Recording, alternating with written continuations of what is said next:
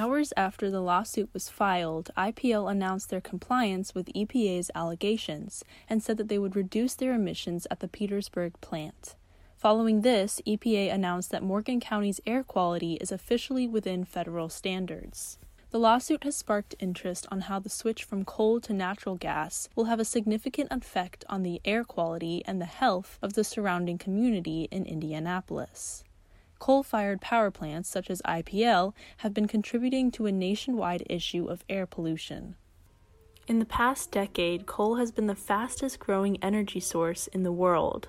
According to endcoal.org, between the years 2001 and 2010, the world consumption of coal increased by 45 percent. Kerwin Olson of Citizens Action Coalition and Janet McCabe of IU's Environmental Resilience Institute spoke out about the murkiness of government regulation for power plants and how that can affect not only the state but the country in terms of pollution and human health and enforcement for these companies. It's absurd that a corporation could be allowed to violate uh, their permits uh, that frequently, that often, uh, and really face uh, you know, no consequences as a result. It's a sad, sad state of affairs for the regulatory regime, not only in Indiana, but also in the country as a whole. And those situations can lead to a lot of extra pollution that might have been prevented if the source had gone through a permitting process. Filed by the U.S. District Court for the Southern District of Indiana, the complaint stated that IPL, quote, failed to obtain the necessary permits and install the controls necessary to reduce emissions that damage human health and the environment. Details of the complaint made for violating the Clean Air Act include evidence of notices of violations that the EPA made to IPL in September of 2009, September 2015, and February of 2016 the utility released comments to Indy Star, stating, quote, While IPL believes the actions at issue were taken in full compliance with the Act and applicable permits, it entered into the settlement agreement to resolve EPA's claims and avoid uncertainties associated with litigation. End quote. On December 9th of last year, the Indianapolis Power and Light Company announced that they would be shutting down two of their biggest units at the Petersburg superpolluter coal plant by the year 2023. The EPA recognized these plans and has explained that if IPL retires the two units before July 1st of 2030, then it will not need to install a new pollution control device mentioned in the consent decree.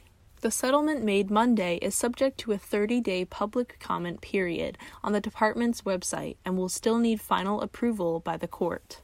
Executive Director of Citizens Action Coalition, Kerwin Olson, spoke on behalf of the organization and explained how the lawsuit affects not only the companies and organizations involved, but also the state and health of Hoosiers and the environment. A permit, it only matters if somebody's checking you know, mm-hmm. and frequently with air permit violations, those violations are, you know, initially noticed because of the opacity of smoke coming out of the smokestack. You know, the oversight is is pretty lax, if you will. Not enough uh, air monitors set up, uh, not enough inspections, and uh, for the most part, our regulatory regime in Indiana is uh, a self-regulated regime, if you will. It's it's sort of a trust with very little verify. Olson explained to me the reason why coal is not the most efficient and even cheapest source of energy now, with the future looking more green than ever. There's uh, the carbon emissions, uh, methane emissions, and the impact on climate change. Indiana certainly has played a large role in exacerbating climate change over the years with our reliance on coal. That doesn't include the uh, SOx and NOx and other toxic air emissions being emitted that cause uh, significant problems uh, with asthma, breathing difficulties. There's other toxic metals that are emitted into the water that pollute our waterway. According to Greenpeace, coal is the single largest contributor to climate change, with one third of all global carbon dioxide emissions coming directly from burning coal. Power plants that burn coal have been contributing to the air and water pollution for decades, which leads to many negative health effects for humans. Coal fired power plants are dirty, antiquated, and there's better ways to generate energy that, first and foremost, are cheaper for customers, uh, better for our health, and better for our environment. The coal is the worst of the worst, if you will, and it's mm-hmm. time to get rid of it. In the early 1900s, oil and natural gas became competitors with coal, being cleaner and easier to transport and store. By the mid 1900s, oil and gas began being widely used in space heating, electric power generation, and transportation fuels. Alternatives to coal powered energy include solar and wind power, the two most popular renewable energy sources to date. Fortunately, Indiana has been on the move to pivoting away from coal recently, Olson said. In June of this year, Vectren Energy announced their plans to switch to renewable energy for power generation, and only being 20% coal based in just a few years. The company provides electricity for roughly 145,000 Hoosiers in southwestern Indiana.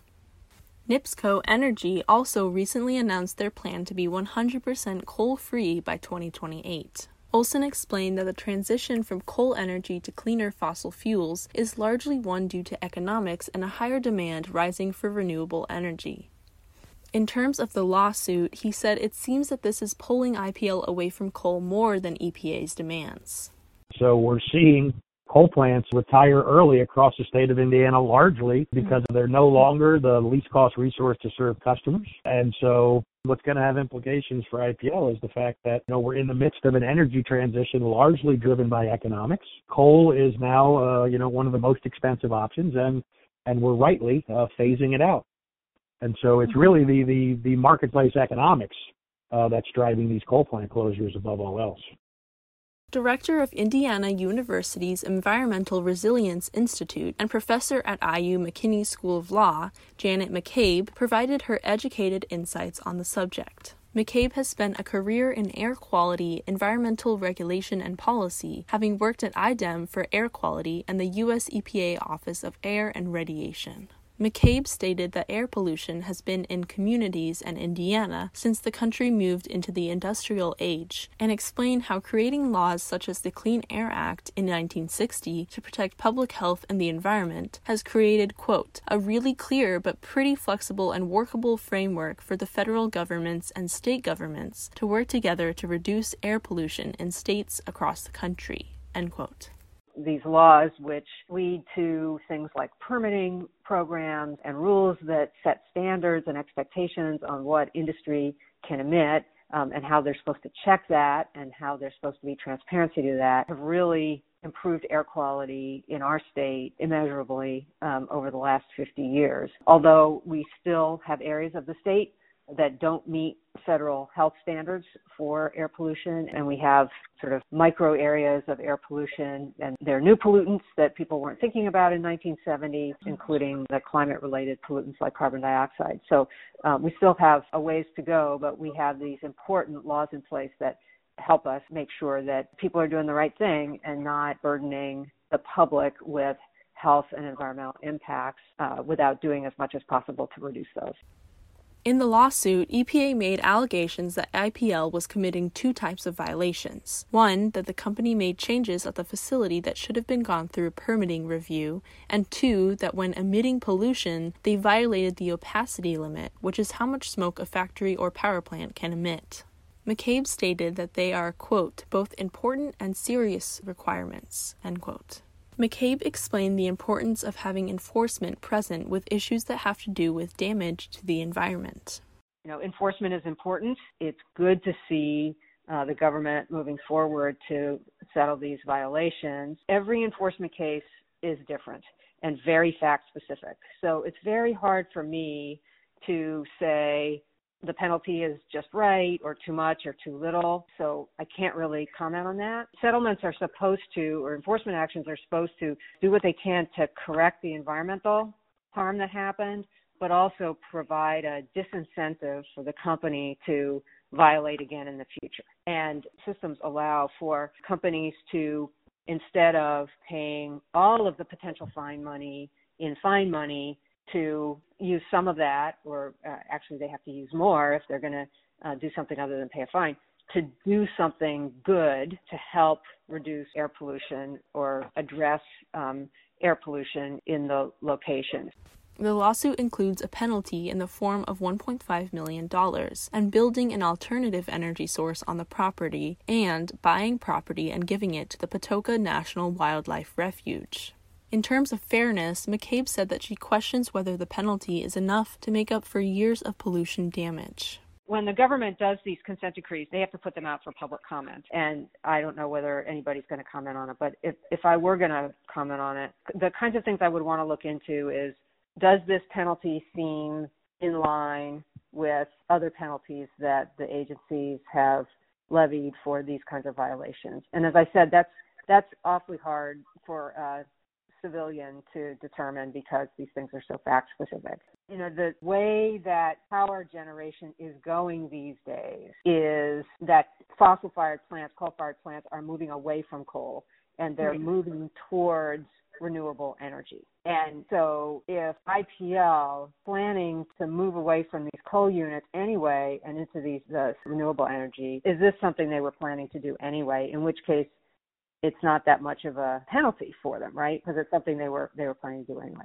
McCabe went on to ask the question of whether the community was involved in the lawsuit before making final or more final decisions. The other question that I would have is did the agencies consult at all with the communities around this plant in determining these supplemental environmental projects and were people comfortable you know did people agree that these were um, good things, or were there other things that the local community might have put on the table as worth considering in terms of supplemental environmental projects? And I don't know the answer to that either. When looking at the big picture with air pollution, McCabe explained why it is so important for everyone to learn about and how it affects not only the people near a power plant, such as IPL, but just people living in a modern society that has come to terms with its high pollution since the start of the Industrial Revolution we all benefit from electricity. We use it all the time. It's really important for modern society. But we're all affected by the pollution from these plants.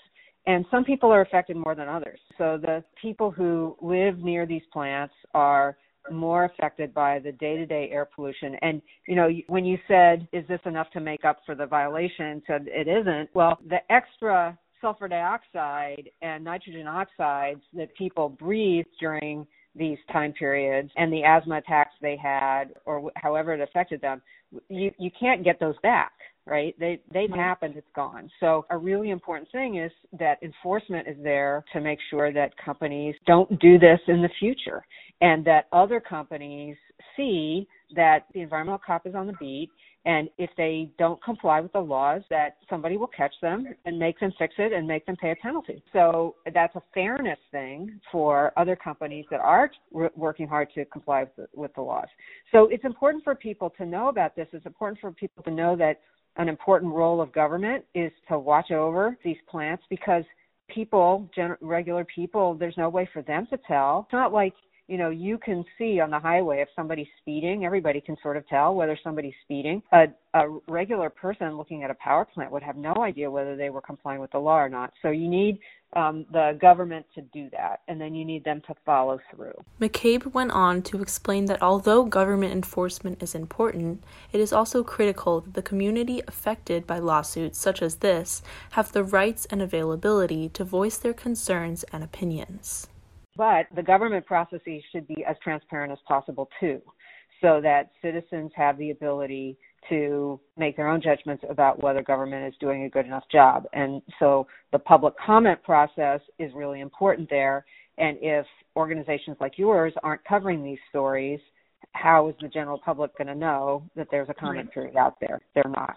So, so that would be my answer. The future of renewable energy looks promising, and the fear of climate change alone has motivated many government officials to support renewable energy projects with incentives and has pushed companies such as IPL to make the transition as well. Assuming IPL follows this trend of going towards renewable energy, they could be contributing to a brighter future for the health of new generations. For WFHB, I'm Katrine Bruner. Thanks for listening.